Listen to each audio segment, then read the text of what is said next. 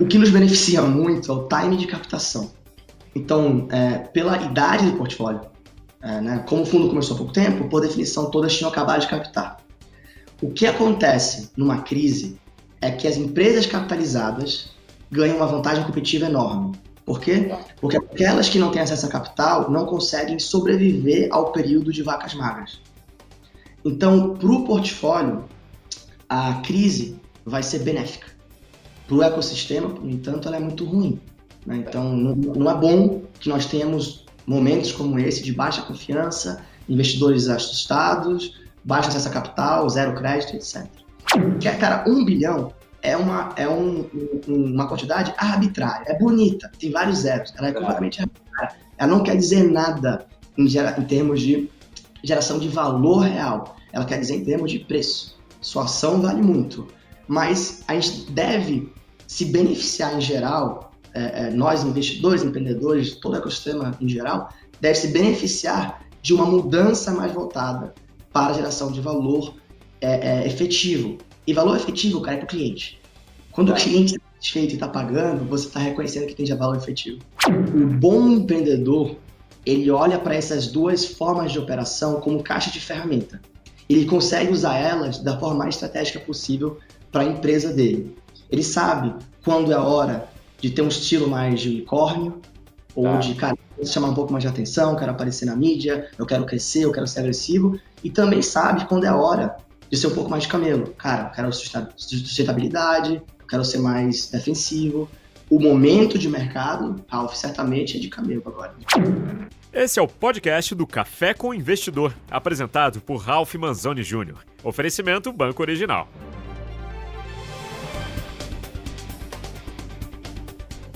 Olá, bem-vindo ao Café com Investidor. Ele é um fundo de venture capital formado por empreendedores que estão na ativa em suas startups. Este é o Norte Ventures. Quem está aqui comigo hoje para contar essa história é Gabriel Benarros. Ele é sócio do Norte Ventures e também é CEO e fundador da Ingresse. Gabriel, muito obrigado por aceitar o convite de participar do Café com Investidor. Obrigado pelo convite, Rafa. É um prazer estar aqui com vocês. Gabriel, vamos começar pelo começo. É, me conta a história do Norte Ventures. Ele é um fundo de investimento tradicional ou ele é um clube de investimento que reúne os fundadores de diversas startups no Brasil?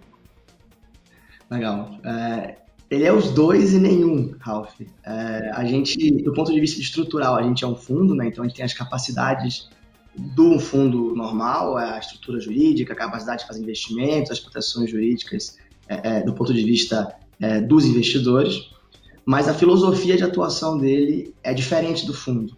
A gente é, se vê mais como um clube de fundadores que querem apoiar outras empresas usando não só o capital, mas também as coisas que a gente aprendeu nas nossas próprias operações ao longo da nossa jornada. E quem são é, esses investidores que também estão trabalhando ou que estão no dia a dia de suas respectivas startups?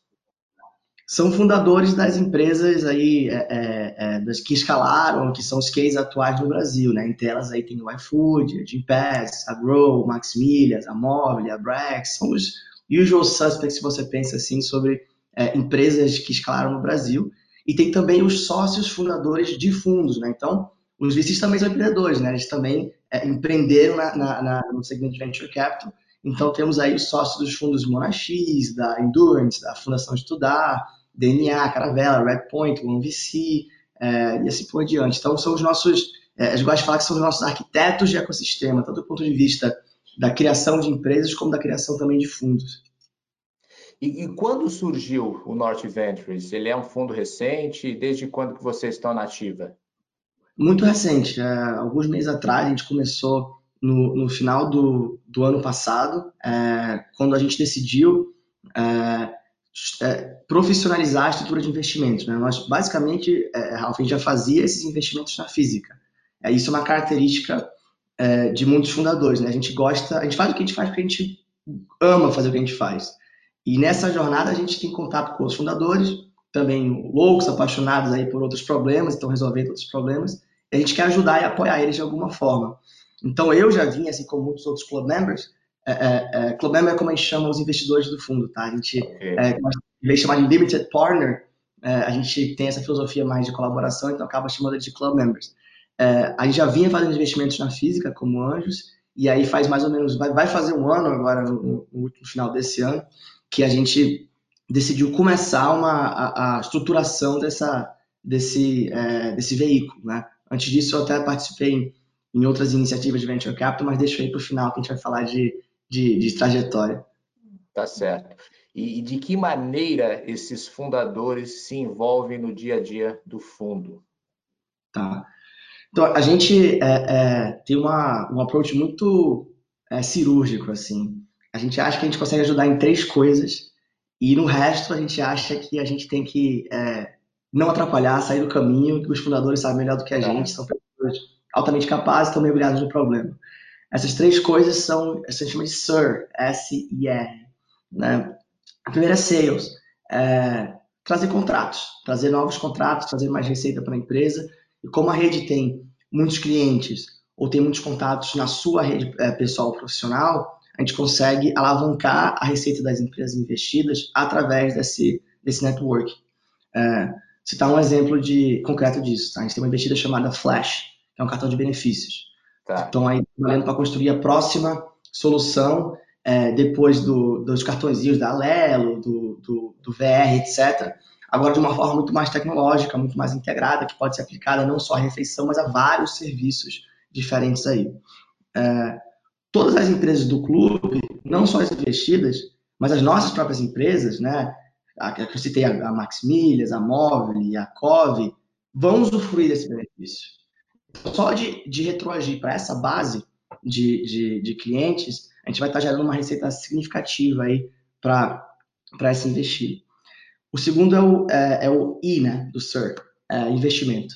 É, a gente consegue ajudar esses fundadores a se conectarem com fundos, é, por, ter, por termos feito rodadas nós mesmos. Né? Então, é, vem aí uma, um ingrediente que é muito parte da Norte, que é o feedback de quem esteve na linha de frente. Então, não é uma apresentação para um fundo que eu conheço, é um fundo que eu fiz negócio.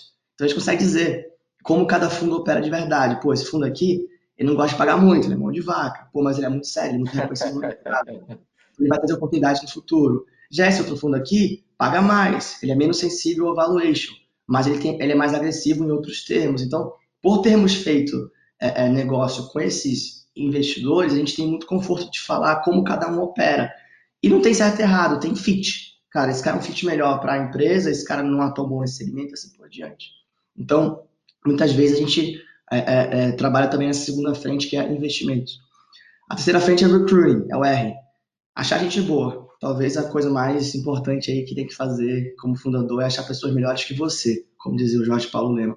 É, e a gente, por conhecer muita gente nos nossos, na nossa própria rede de recruiting, é, a gente consegue é, trazer para o clube esse valor. no caso extremo, Ralph, a gente junta os fundadores, que é talvez a, a, a o maior recruiting que existe né, na história da empresa. Né? Então, já, já aconteceu isso? De você juntar fundadores, que é uma coisa que não é bastante comum. Afinal, você imagina que quando é, uma startup chega até vocês para pedir investimento ou buscar investimento, já esteja com o time completo, em especial o time de fundadores. Sim, sim. Geralmente os fundadores já se encontraram. É, mas como a gente entra muito cedo, também ocorre alguns casos onde a gente conhece um pedaço só da empresa, ou seja, eu tenho um excelente founder, né, ou alguém que quer ser um founder, que encontrou mais ou menos ali um segmento de, de, de atuação, mas que não achou ainda, por exemplo, a sua, a sua contraparte técnica. Foi o caso da Clivo, que é uma solução de health tech, é, é, é, onde a gente é, literalmente apresentou os dois fundadores, eles montaram a iniciativa, o André e o Marcelo, a gente apoiou a empresa, eles levantaram a rodada junto com a Canary e alguns outros excelentes investidores e agora estão aí já desenvolvendo produto para colocar ele no, na rua. Ô, Gabriel, é... como que você se posiciona? Você é um fundo de estágio inicial, mas em que estágio inicial você entra? A empresa está no PowerPoint, a empresa já precisa estar operacional. É... Uhum. Me parece que o fato de você juntar fundadores, a empresa é apenas uma ideia, muitas vezes. É, é, essa é uma boa pergunta. A gente não precisa ter go-to-market, não precisa ter market fit, e a gente entra, em alguns casos, é, com a empresa do PowerPoint, né? São as famosas PowerPoint companies, né, que os americanos tá. chamam. É, mas a empresa tem muito mais chance de captar bem, né? Não só da gente, mas de qualquer outro fundo, se ela tiver tração, né? Os casos que essas empresas são PowerPoint companies, Ralph, geralmente são de fundadores que são empreendedores seriais. Ou seja, esse fundador tem muita credibilidade na física para dizer assim, olha, eu vou resolver um problema, já fiz antes. E isso dá para ele essa tração na captação e esse conforto dos investidores de aportarem é. muito antes do, do, do, do, do produto, né? É, do ponto de vista de ecossistema, imagina que você tem, antes de tudo, o que o mercado chama de FFF, Friends, Family and Fools, que são aqueles é. caras que investem na ideia lá no iníciozinho mesmo. Depois disso, você tem os fundos seed, né? No Brasil, aí, notoriamente, Canary, Maia, muitos bons fundos se posicionando aqui nessa, nesse segmento. E depois tem o Série A, Monax, Astela, que também são os nossos pioneiros aí de Série A e também fazem outras, outras séries, mas geralmente são associados a essa série de investimentos. É, a gente está entre o FFF e o CID, é, ou tá. seja, a ponte entre o, o fundador que quer montar sua primeira rodada institucional e esse primeiro é, investidor institucional que vai levar essa empresa todas as rodadas aí conseguintes de captação. Você é um microseed ou um pre-seed, algo assim, fica no meio termo ali. É, pode dizer qual, que sim. É, e qual o tamanho do seu cheque? Qual a gente vai de, de quanto a quanto? Isso, a gente, a gente vai de 50 a 100 de dólar. É, quando esse for o primeiro cheque, né? Como todos os fundos, a gente segue investindo em rodadas posteriores, tá. nesse caso o, o cheque pode ser maior, mas o nosso primeiro, a nossa primeira conversa vai variar de 50 a 100 de dólar. O Gabriel me explica também uma outra coisa. Como você é um fundo, e é um meio, um meio termo entre um fundo e um clube de investimentos, como que você está estruturado juridicamente? Vocês fizeram uma captação formal é, e qual que é o valor dessa captação? Ou é deal, a deal, ou seja, negócio a negócio vocês oferecem para esse clube de fundadores para que possam investir numa respectiva rodada? Essa é uma boa pergunta. É, algumas pessoas associam a ideia de clube aos club deals, né? Que são aqueles deals onde Sim. você traz a oportunidade e, e, e, aí convida várias pessoas do seu, da sua rede a entrar na, na, no investimento ou não. A gente não é isso, a gente não é um club deal, é, é, a gente é um fundo mesmo, do ponto de vista estrutural, igual todos os outros, tem uma estrutura lá em Delaware, com fundo BVI, é, é, é, e a gente captou, já fez a captação, ela, ela encerrou, a gente até gostaria de ter envolvido mais pessoas, né? ficamos positivamente surpresos pelo interesse é, e, e, não conseguimos trazer todo mundo que a gente queria para dentro, mas vamos ter oportunidades de co-investimento no futuro, ou seja, é, é, a Norte pretende, é, quando encontrar investimentos onde existe ainda espaço adicional, ativar sim nossa rede próxima a, a, a de club members e extended aí, club members, né? E convidá-los a participar desses, desses investimentos aí. Você revela qual que é o valor da captação desse seu primeiro fundo? A gente não fala o valor da captação. É, a gente tem 100 investidores nesse primeiro fundo, que é o máximo que a gente pode ter é, pela legislação do fundo, mas a gente não abre o tamanho do fundo. Tá. E esses 100 investidores, eles são sempre empreendedores ou empreendedores que estão dentro de fundos de venture capital? Eles são empreendedores sempre, e, tá. e, por empreendedores a gente entende que eles podem ter criado empresas como a COV, como a Brex, ou fundos, como a Monax, ah. como a Barra, etc. Exclusivamente são essas pessoas. Vocês não buscaram recursos, onde é bastante tradicional buscar recursos hoje em Venture Capital, que são family offices. Perfeito, é, é, é, é você tem razão, Ralf. A gente tem é, o maior interesse, o maior interesse geralmente de captação, de investimento, são grandes family offices ou indivíduos capitalizados que fizeram que fizeram valor em outros mercados. Então, isso é muito comum em fundos é, mais tradicionais, né? Você tem uma grande, um familiar de uma família que é, é, fez muito dinheiro com indústria, com real estate, né, mercado imobiliário, etc. E aí essa família pega um pedaço dessa alocação de capital que eles têm e coloca em tecnologia. Geralmente esse investimento ele é, ele é de maior risco, mas é de grande retorno. Então, quando você distribui esse portfólio, é, é faz sentido sempre alocar uma porcentagem pequena, 5, 10%, para investimentos de maior risco. É, não é o caso da Norte, tá? A gente não tem nenhum é, family office, nenhum institucional, é, são todas pessoas físicas, então é, é a gente é, manteve essa filosofia de clube mesmo. É, a gente não aceitou disparidade de investimento, então todos têm cheques parecidos, não tem grandes investidores âncoras. É, geralmente, no fundo, você tem, por exemplo, dois, três indivíduos que ancoram o fundo, né? então eles colocam um cheque muito maior e arrastam todos os outros menores. Nós não, nós mantivemos uma, uma linha muito democrática, onde as pessoas têm participações e, portanto, é, papéis muito parecidos e papéis muito mais ativos, tá? É, em outras palavras, não está no clube quem quer se envolver com tecnologia, só está no clube quem já é envolvido com tecnologia, quem já faz esses investimentos e já é um, um catalisador desse ecossistema. É, e por conta disso, é, esses investidores e club members se envolvem muito. Então, eles se envolvem em deal sourcing, se envolvem em suporte para o portfólio. É, recentemente, o, um dos nossos membros, que é o Diogo Roberti, que fundou a PicPay, por exemplo, é, anunciou formalmente, né, você deve ter visto a saída dele da companhia, etc. E agora está atuando, é um exemplo de pessoa que está atuando no, no, suporte a portfólio. Então, é um excelente é, é, é empreendedor para conversar sobre pagamentos. Criou aí a nossa principal solução aí de pagamento peer-to-peer -peer que a gente tem no país.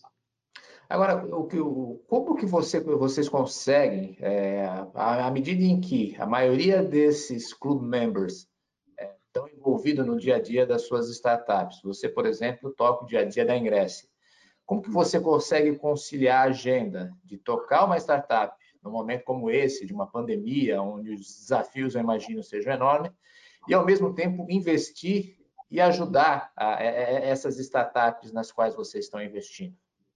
Perfeito. A gente tem muito menos tempo para dedicar ao fundo do que o fundo tradicional, tá? Essa é a verdade, não tem. Não, é. não dá para florear.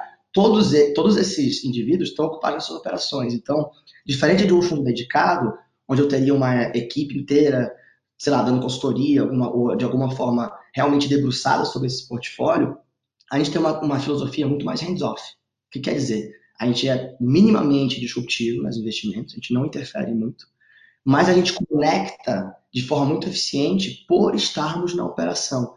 Então, ele é muito complementar. Por exemplo, é um fundo que tem uma equipe dedicada. Por quê? Porque esse cara está lá debruçado sobre o problema, com os analistas, investigando mesmo o que está acontecendo, mas ele não está na operação do dia a dia. Então, esses dois approaches, na nossa visão, são excelentes para a empresa. Você tem, de um lado, um grupo que tá lá batendo cabeça, falando com o cliente, negociando é, deal, tá na trincheira, realmente sabe vai dizer, olha, isso aqui é assim que esse cara opera, é assim que é fechar um deal com um grande estratégico, demora tantos meses para captar no Brasil, essa é a nossa opinião sobre tal é, é, é termo, função na, na, no, no, acordo de investimento. E você vai ter também um approach mais teórico. Olha, tá aqui o que o mercado está dizendo, tá aqui os indicadores da economia, tá aqui o que essa, o, a função dessa cláusula na, na na teoria, então essas duas coisas se complementam. A gente é o approach direto, aplicado. A gente vai fazer poucas intervenções, até porque a gente não tem tempo de fazer muitas intervenções. Tá. A gente não vai interferir no deal, não vai pedir assento no conselho, é o que a gente, a gente não tem tempo para ficar no conselho, mas a gente vai fazer pequenas intervenções de alto impacto, como, por exemplo, trazer o seu próximo investidor. E, e, como vocês decidem os investimentos? É, afinal, se são 100 é, pessoas que estão participando desse fundo, existe um comitê executivo? Quem são as pessoas mais envolvidas no dia a dia é, da Norte Ventures? Existe. Nós temos quatro pessoas no comitê, que são esses Venture Partners, e são as pessoas que ajudam a decidir o aporte de capital ou não. Todos ajudam no deal sourcing, né? São os olheiros do clube, estão sempre vendo tá. o que está acontecendo, e são procurados pelos empreendedores essa é outra distinção interessante, geralmente o fundo ele, ele busca o investimento, né? ele vai atrás do, do, do, do, daquele empreendedor, daquela oportunidade. Como os club members são empreendedores, geralmente são os empreendedores que buscam esses caras atrás, atrás de conselho, para fazer um pitch, para fazer uma é, é, resolver um problema de investimento, etc. É, esses caras também fazem apoio ao, ao portfólio, né, esses club members. Os quatro membros do comitê de investimentos, que somos eu, Bruno Nardon, que fez a Canui e vendeu para a Dafit e depois montou a RAP no Brasil. O Gustavo Arrendes, que fez o fundo DXI, agora Soul Capital. E o José Cacheado, que estava no Citibank fazendo uh, investimentos e M&A e veio para tocar o Fundo Norte junto com a gente. Decidimos os investimentos efetivamente. Tá? Então, são esses quatro membros, é, dos quais o José Cacheado está full-time na Norte. Então, ele, tá. ele tem uma posição mais de diretor de fundo, olhando a estrutura como um todo, que decidem aonde a gente vai apostar aí o nosso capital. e, e, qual é a tese de vocês? A tese é uma coisa que a gente chama de alta visibilidade. É, e, e, tem muito a ver com o momento é, que o Brasil está passando. Tá? Então, é, é, qual que é o contexto aqui? Para entender a tese é importante entender a, a configuração do mercado brasileiro. O Brasil é um país de proporções gigantescas, né, continentais, é, com grandes problemas a serem resolvidos, porém com um ecossistema ainda muito inicial. Ou seja, tem muito espaço para capital, tem muito espaço para novos fundos entrarem, e por isso a comunidade é basicamente uma. Né? Se você olhar, por exemplo, vamos comparar com outros ecossistemas, como Estados Unidos, ou até ecossistemas mais emergentes, como a Índia ou a China. Tá. Na China, você tem uma, um ciclo já bem formado de empreendedores que fizeram capital, que reinvestem, e você tem muito acesso a capital. Então, vou dar um exemplo concreto aqui. A gente fez um investimento numa empresa chamada Buzzer, que é uma solução de é, é, compra de bilhetes para é, de passagens de ônibus de pequenas distâncias. Então, é, você... muita gente, é, desculpa te interromper, mas muita gente chama Buzzer do Uber dos ônibus. Exato, a Uber dos ônibus, que é um mercado gigante. Né? A Brita viu uma oportunidade no mercado muito grande, muito utilizado. O Brasil é um país de rodovias, a gente usa ônibus pra caramba aqui no Brasil. É, é, é, onde você tem apenas players totalmente old school, totalmente é, é, é, tradicionais, você não teve disrupção nesse mercado por muito tempo. O, a Buzzer é literalmente o, a única empresa bem posicionada, né? ele conseguiu atrair ótimos investidores, SoftBank, Valor, Canary, para montar o sindicato dele e disruptar um mercado enorme. Se nós estivéssemos na China ou na Índia, iam ter 50 buzzers, com empreendedores de qualidade, bem funded, com fundos por trás. Ou seja, às vezes cara já tinha liquidez, ele mesmo investia na empresa. Tá. Não é o caso no Brasil. Então, no Brasil, você consegue enxergar segmentos gigantescos onde você tem literalmente um, dois, três caras é, é, é, disruptando esse segmento. É, esses negócios óbvios, né, ou seja, cara, eu tenho aqui um problema muito bem definido, é, claro, com o sindicato correto, com o empreendedor de alta qualidade, são o que a gente busca é, na Norte. E é isso que a gente quer dizer com alta visibilidade. Vai mudar o ecossistema.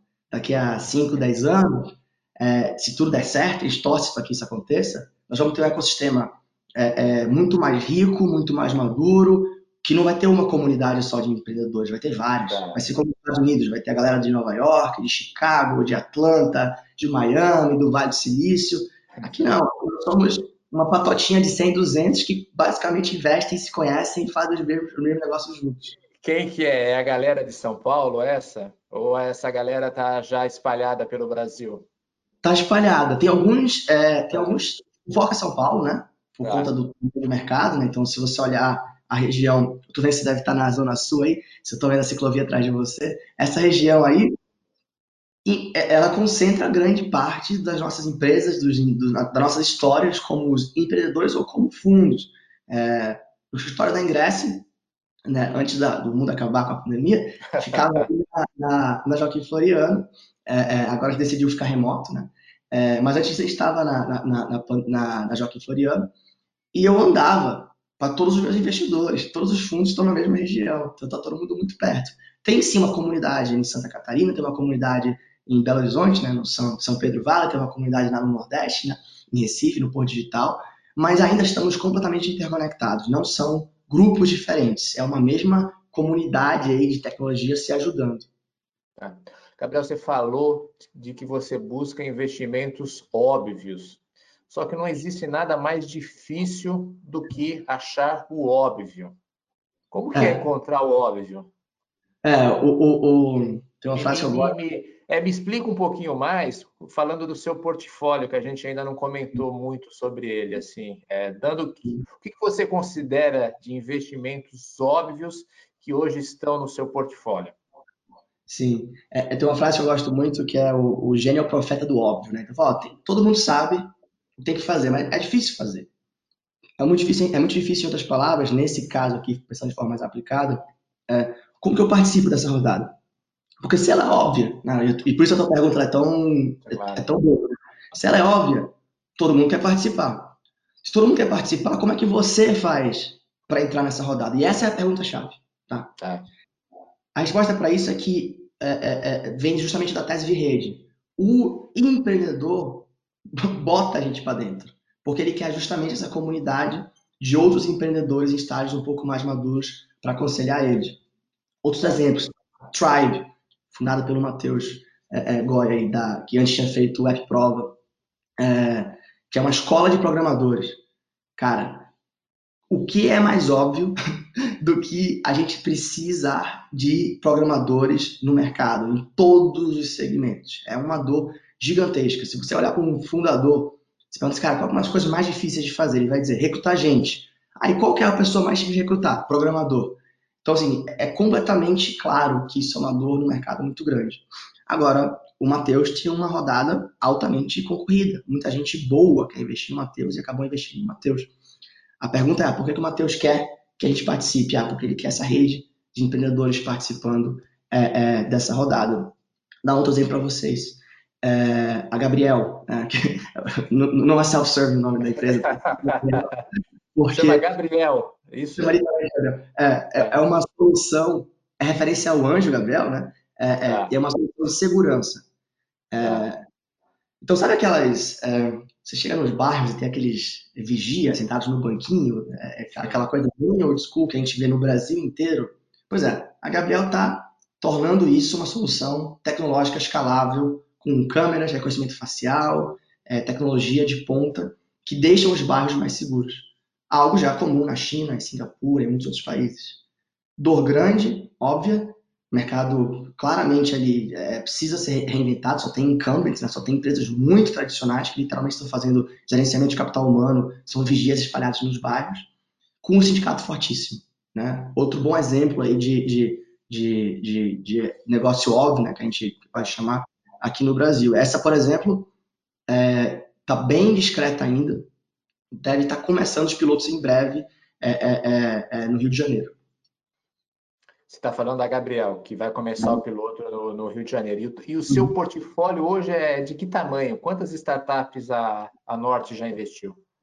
São cerca de 25 empresas. É, tá. A gente é, é, tem se movido rápido nos investimentos nos últimos meses. Exemplos dessas empresas, eu mencionei a Gabriel, mencionei a Flash, mencionei a Buzzer, é, a Mimic é outro exemplo, uma solução de Dark Kitchen, Poupa Chef é outro exemplo, a Tribe, varejo integrado, a Yuka, que é uma solução de Living as a Service e assim por diante. Tá, e a ideia é vocês terem um portfólio mais ou menos de quantas startups, Gabriel? A gente quer ter mais ou menos 50 empresas é, para poder guardar é, é, poder de fazer follow-ons. Tá, então quer dizer, uma parte do que vocês investem vai para a primeira rodada e depois vocês querem fazer follow-on. Até em que momento vocês esperam continuar investindo na startup e qual momento seria da saída? Tem, ó, tem mais um ano, um ano a dois de investimento tá. em primeiras rodadas. Né? Então a gente é, é, já, já, já fez bastante em termos de, de primeiro, primeiro dinheiro colocado em empresas. Tá. Aí você tem mais, é, depois desse um ano ou dois, né, você tem mais um período de 5 a 6 anos de acompanhamento, follow-on, onde você injeta mais capital, né, principalmente nos ativos que você considera que são mais vencedores, ou, tem, ou que são mais estratégicos, ou que onde você pode ajudar mais. É, e aí, no final desse período, que tende a ser um ciclo de investimentos no Brasil, vai de 6 a 10 anos. Quanto mais maduro o nosso, o nosso ecossistema estiver, menor é esse ciclo. Então, tá. você já tem muito mais saídas acontecendo no Brasil e provavelmente nós vamos ter um boom de IPOs, dado algumas configurações que a gente está enxergando no mercado em termos de liquidez. É, mas nós sabemos que uma virtude do, do, do, investidor brasileiro e do empreendedor é paciência. Então a gente vê esse ciclo como podendo durar até 10 anos, até a gente ter é, é, saídas aí no portfólio como um todo. Mas você espera investir até em que momento? Você vai até a série A, até a série B? É, qual é, até onde você vai no seu investimento, já que você está reservando uma parte do seu dinheiro para fazer follow-on? Até a série A. É, não, não contando, tá. É, não contando veículos especiais, né, os special claro. purpose que você cria, até a série A. Até aí que você vai, onde você pode investir. É, você também está começando, vocês surgiram recentemente e não, desde que vocês surgiram, simplesmente aconteceu uma pandemia aí no meio do caminho é, que criou uh, uma crise econômica, uma crise sanitária gravíssima. É, de maneira, é, de que maneira a pandemia afetou os seus investimentos? Vocês deram uma segurada ou vocês é, acharam que não era o momento de segurar? A gente é, é, é curioso isso. É, a, a, quantidade de investimentos não diminuiu. É, tá. O que eu acho que a pandemia fez foi corrigir valuation. É, tá. A gente estava numa ascensão, meio que num bull market, onde você estava vendo alguns, algumas empresas é, atingindo um preço elevado, parecido já com algumas coisas que você vê em ecossistemas como o Vale do Silício, Tá. Antes mesmo de, de, de, hit the market. Então, assim, é, é, você, você via assim, uma grande confiança no mercado de tecnologia acontecendo. É, que, que, que, e nem, nem, não estou dizendo que ela é infundada, tá? Você tem muitos bons indícios de empresas indo muito bem, abrindo capital de forma muito bem sucedida, muitos cases legais, tivemos a Stone, cara, o Magalu, muita coisa acontecendo legal no mercado. Mas os ativos estavam é, é, é, chegando em, em patamares de preço semelhantes a ecossistemas muito mais maduros, o que provavelmente indica que o preço está errado. Tá. Com a pandemia, é, esse valuation ele foi corrigido para baixo. É, tá. E você olha outros, outros dados de mercado de outras pandemias e você observa é, comportamentos muito parecidos. O Fabrice Grinda, que fez o LX, depois um fundo chamado FJ Labs, é, é, que, que, é meu investidor na Ingresso, fez um artigo muito legal sobre isso, olhando outros dados de pandemias passadas. E ele falou de uma de 30% nos valuations é, é, antes e depois. É bem em linha o que a gente tem visto, tá? É, as pessoas pararam de falar em valuation em dólar e voltaram a falar em valuation em real também. É, é, é só mudança, tá? É, algumas empresas cresceram na pandemia, né? Foram, foram favorecidas. É uma minoria de empresas. A grande maioria teve que se adequar de muitas formas e foi prejudicada no caso específico do seu portfólio, qual foi o comportamento? Você citou a Buzzer, é, que foi uma uhum. empresa claramente que foi afetada é, pela pandemia porque as viagens se reduziram é, e isso deve ter de alguma maneira afetado o ambiente de negócios dela. É, dessas 25 startups, qual é a média, qual é o balanço que você faz do seu portfólio? Isso é uma ótima pergunta, tá? É, todas as empresas que têm a ver com transporte, viagens, hospedagem, eventos ao vivo, que é o caso da ingresso, foram gravemente afetados. Então a gente está no olho do furacão dessa, é, dessa pandemia. O que nos beneficia muito é o time de captação. Então, é, pela idade do portfólio, é, né, como o fundo começou há pouco tempo, por definição, todas tinham acabado de captar. O que acontece numa crise é que as empresas capitalizadas ganham uma vantagem competitiva enorme. Por quê? Porque aquelas que não têm acesso a capital não conseguem sobreviver ao período de vacas magras. Então, para o portfólio, a crise vai ser benéfica. Para o ecossistema, no entanto, ela é muito ruim. Né? Então, não, é bom que nós tenhamos momentos como esse de baixa confiança, investidores assustados, baixo acesso a capital, zero crédito, etc. Mas para quem captou, o que você enxerga é uma diminuição no, no, no na, no landscape competitivo, porque as outras empresas, às vezes muito mais tradicionais, muito mais é, é, orgânicas, não têm reserva de capital suficiente para aguentar um período tão longo sem receita. Nós também vimos, né, além da correção de, de valuation, tá. também vimos mudança de mentalidade. Isso eu acho muito positivo. É, o Lázaro, um empreendedor é, é, é, é, americano, se não me engano, vinha um tempo falando sobre camelos e unicórnios. Sim, Alex Lazaroff. É. Exatamente. Ele descrevia essas, essas duas dinâmicas de empresas, né, como uma sendo uma empresa mais chamativa, focada em crescimento, e outra uma empresa focada em sustentabilidade, né, focada mais discreta, focada em qualidade, não em quantidade. Obviamente essa última que eu estou falando é o camelo, é a primeira que eu estou falando, tá. é o unicórnio. É, houve uma camelização do, do, do, ecossistema como um todo, e a gente enxergou isso é, muito claramente no portfólio. Tá? Mas essa camelização a que você se refere, você acha positiva? Ela é positiva é, porque ela gera mais sustentabilidade. É, tá. uma, uma reflexão muito interessante é que o valuation do camelo, ele por definição é inferior ao do unicórnio. Né? Claro. Zico, né? Óbvio que tem exceções, eu posso falar de um monte de cases aqui para disputar o que eu estou dizendo, mas do ponto de vista geral, a empresa que é menos focada em crescimento, tem uma filosofia mais de sustentabilidade, ela é mais discreta e, portanto, ela tende a atrair é, é, é menos atenção, menos investidores, menos capital e assim por diante. Por definição, ela opera assim. Só que a gente tem que lembrar que valuation não é valor. É uma coisa, é uma distinção que a gente esquece às vezes. A empresa que vale mais, que tem maior preço, não é aquela que necessariamente gera mais valor, é a clássica distinção entre preço e valor. Então, apesar de cifras provavelmente se tornarem mais discretas, a geração de valor, impacto positivo na comunidade, geração de empregos, redução de desperdício. Ninguém fala nisso, cara. Quantos, quanto dinheiro não é desperdiçado desses cases estilo WeWork que queimam milhões de dólares e depois quebram? Tá. Isso, isso é uma coisa muito importante, uma, uma mudança de mentalidade muito importante.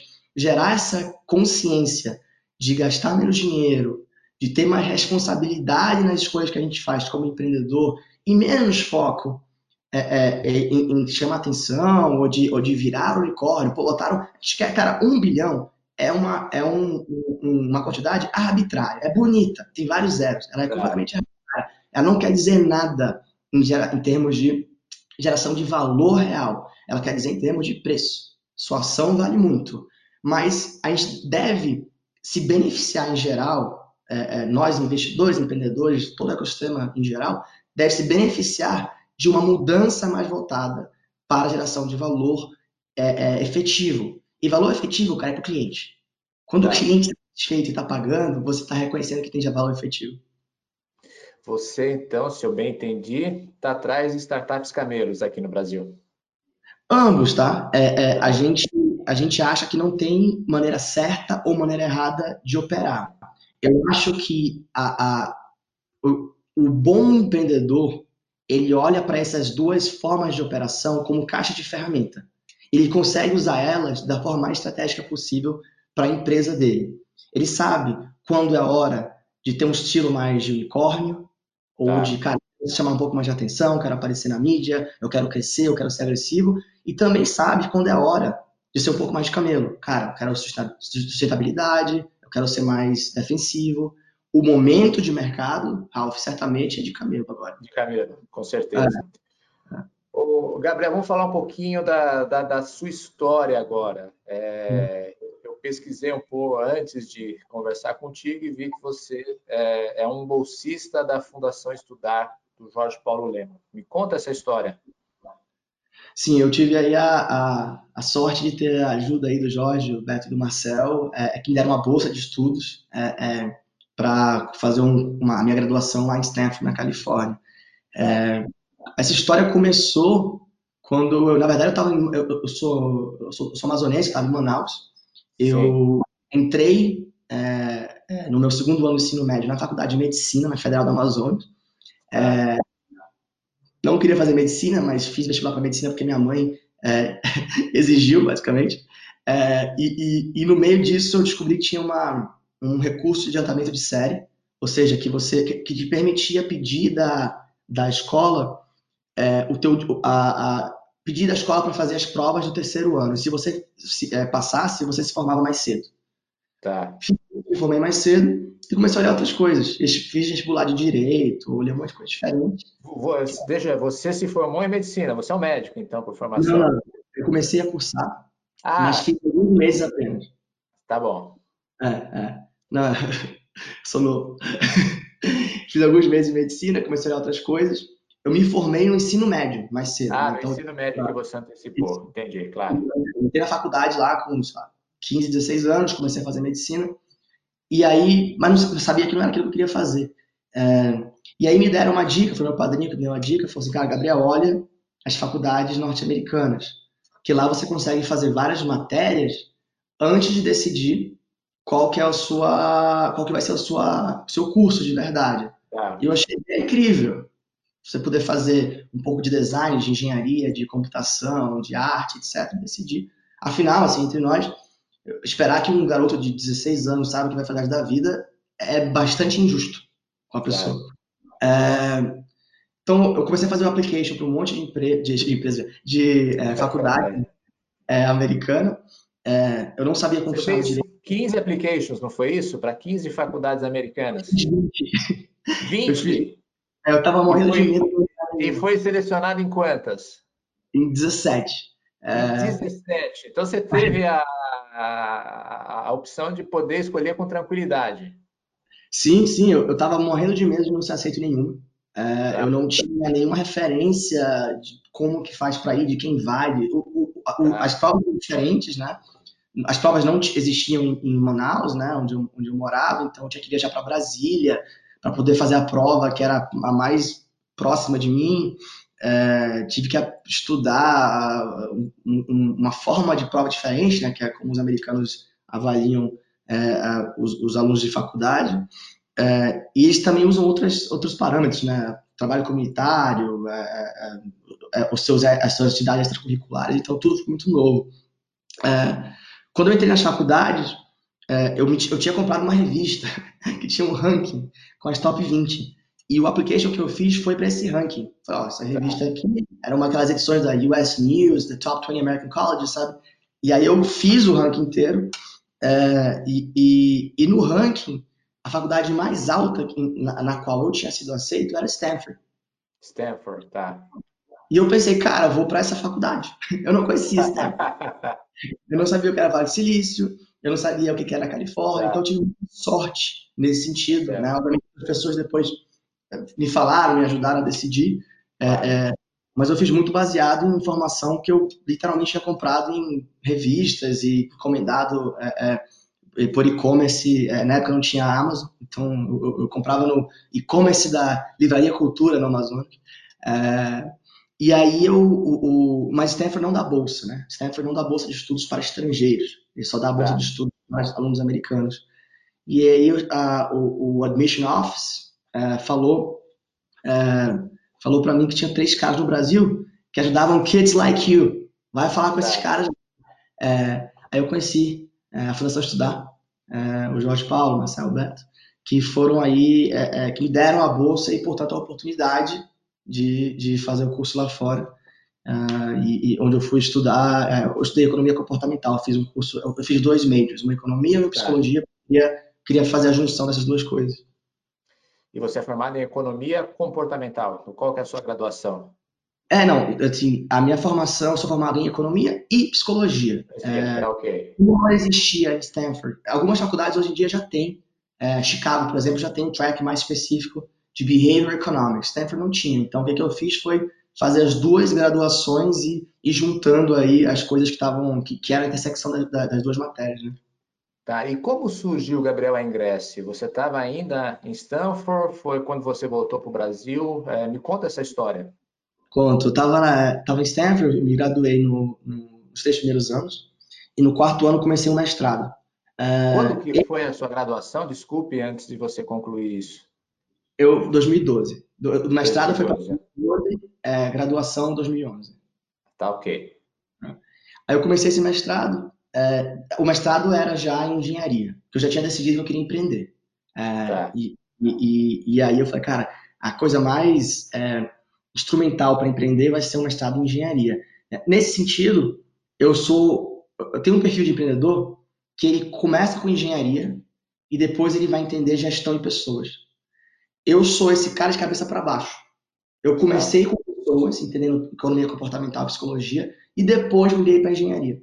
É, é, nesse mestrado, eu comecei a montar a tese da Ingress. Né? E, e, e, a tese da Ingress, ela vem da, da, da crença de que momentos são a coisa mais importante que a gente tem. Então, a gente acha que quando a gente ficar velhinho e, e, e ficar lembrando da nossa vida lá, a gente vai lembrar dos momentos que a gente teve, da viagem, do festival, do nosso casamento, da, da, da viagem de carro com os amigos pelo litoral.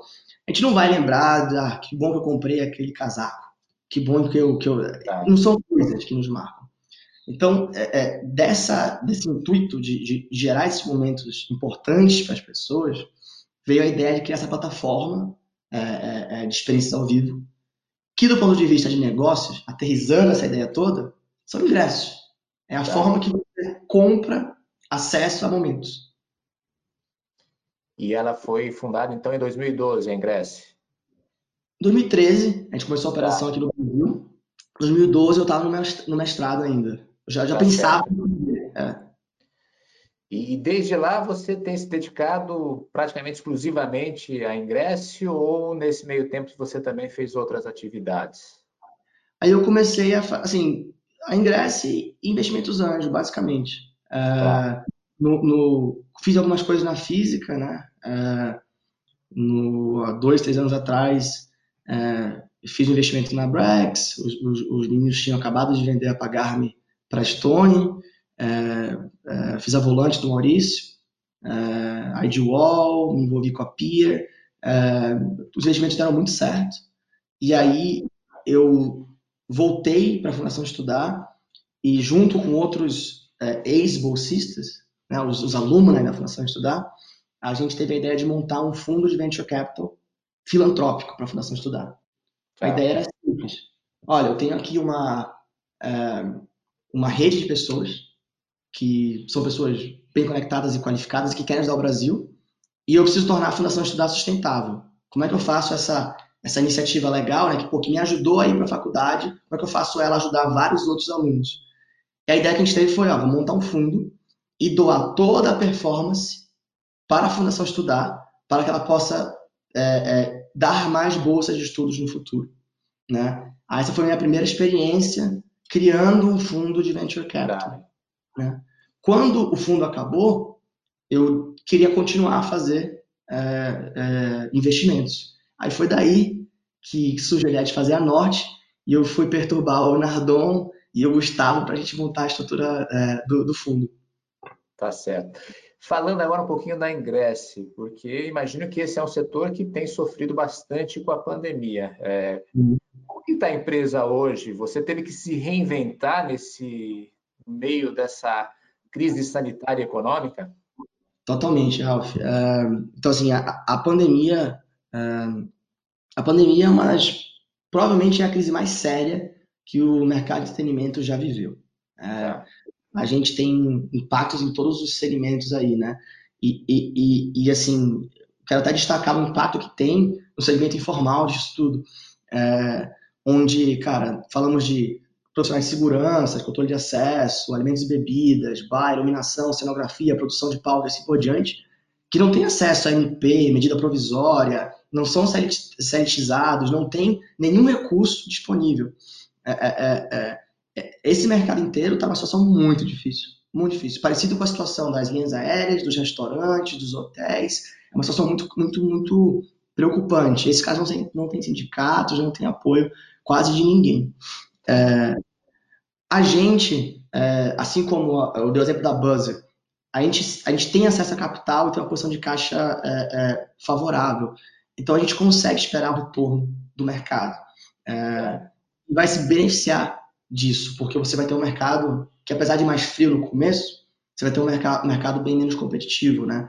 E, e, e experiências ao vivo é uma coisa que ela não vai embora, né? Então uma coisa que essa crise mostrou é que é, quanto faz falta ter contato com outras pessoas e ter, e, e ter exposição à arte, à música, à dança.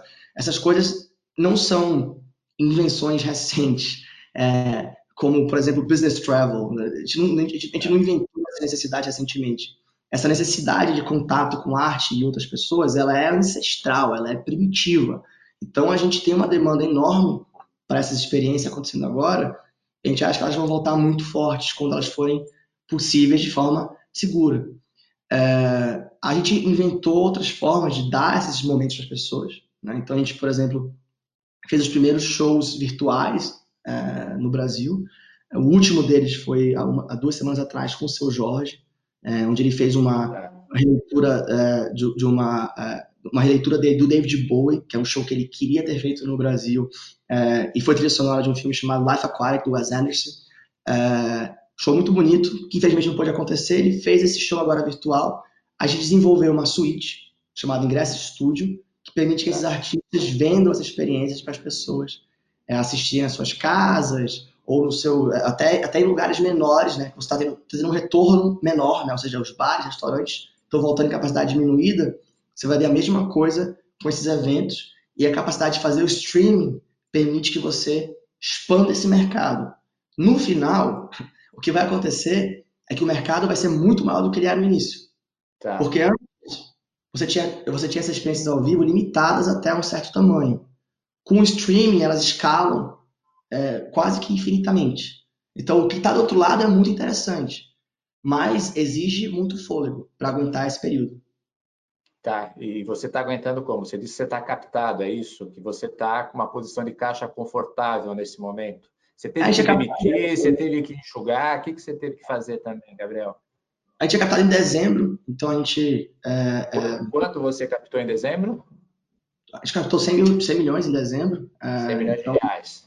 Isso. E, tá. e, e, entre processos primários e um FIDI que a gente tá. tinha criado para financiar é, outros, outros empreendedores de, de entretenimento, é, mesmo assim a gente decidiu mudar a estrutura do time. Tá.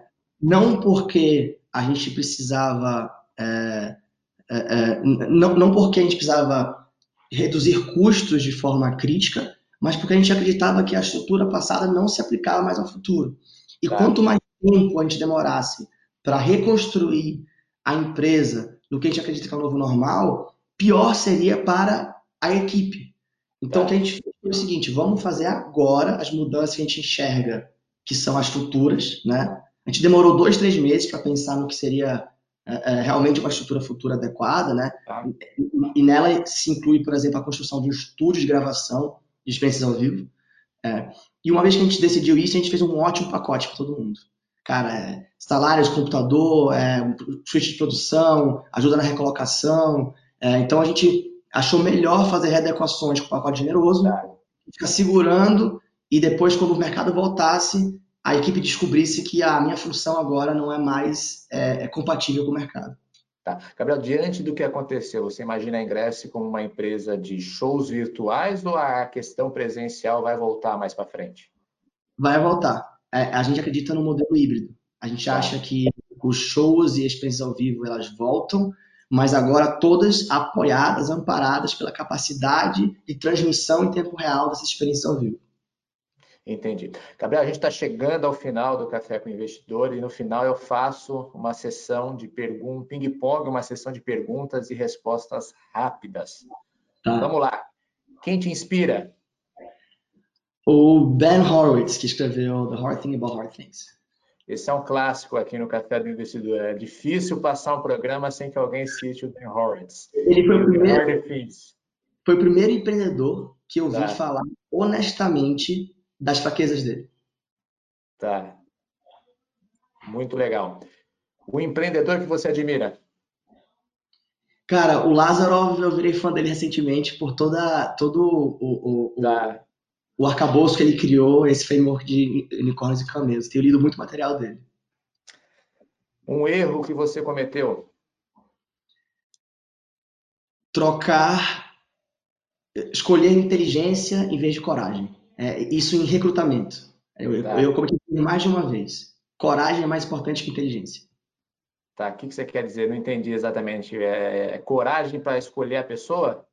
Não. É, quando você está, às vezes, avaliando é, alguém para participar da equipe, você, às vezes, é seduzido por talento ou inteligência. Esse cara é muito inteligente, etc. Só que isso nunca deve ser escolhido em detrimento de coragem, ou seja, resiliência, capacidade de tomar decisões difíceis é, quando precisa. Tá certo. Um acerto? Eu acho que a gente se livrar do escritório foi um grande acerto recentemente. A gente descobriu um monte de coisa que a gente não sabia sobre produtividade. Eu tinha preconceito sobre o home office, é, é, perdi, e eu acho que a gente vai acabar de descobrir uma maneira nova de trabalhar. Tá certo. Um livro e não vale citar Ben Horowitz. sobre a brevidade da vida do Sêneca. É, eu, sobre livros, eu recomendo que as pessoas leiam menos livros de negócio e mais livros de outras coisas. Sobre ah, é? sobre psicologia, porque eu acho que nesses livros você captura algumas das lições mais importantes em negócios e são lições mais duradouras. Tá certo. E um hobby? Eu gosto de correr. Eu gosto de correr, eu acho que faz bem para a cabeça, para o corpo. Corridas longas é um esporte que você não precisa de mais nada e é a melhor maneira de conhecer lugar novo. Tem conseguido praticar nesse, nessa, nessa época? Tenho conseguido, ter, ter uma curiosidade aí, eu fui atropelado na quarta passada durante Nossa. uma corrida. Tá tudo bem, não aconteceu nada. Claro. Tô, tô, muito, fui muito sortudo aí, mas tenho praticado bastante é, é, e aproveitar a cidade aí vazia para conseguir explorar aí São Paulo de uma forma que não podia antes. Tá certo, então, Gabriel, muito obrigado por participar do Café com o Investidor. Eu que agradeço, Rafa. Obrigado pelo convite e parabéns aí pelo trabalho que vocês têm feito na Neofit. Obrigado e até o próximo programa. Você ouviu o podcast do Café com o Investidor, com a apresentação de Ralph Manzoni Jr. Para assistir nossos programas, acesse o nosso canal no YouTube Neofeed Brasil. Para receber notícias em seu e-mail, acesse o site www.neofeed.com.br e assine a nossa newsletter. Café com Investidor tem o oferecimento de Banco Original.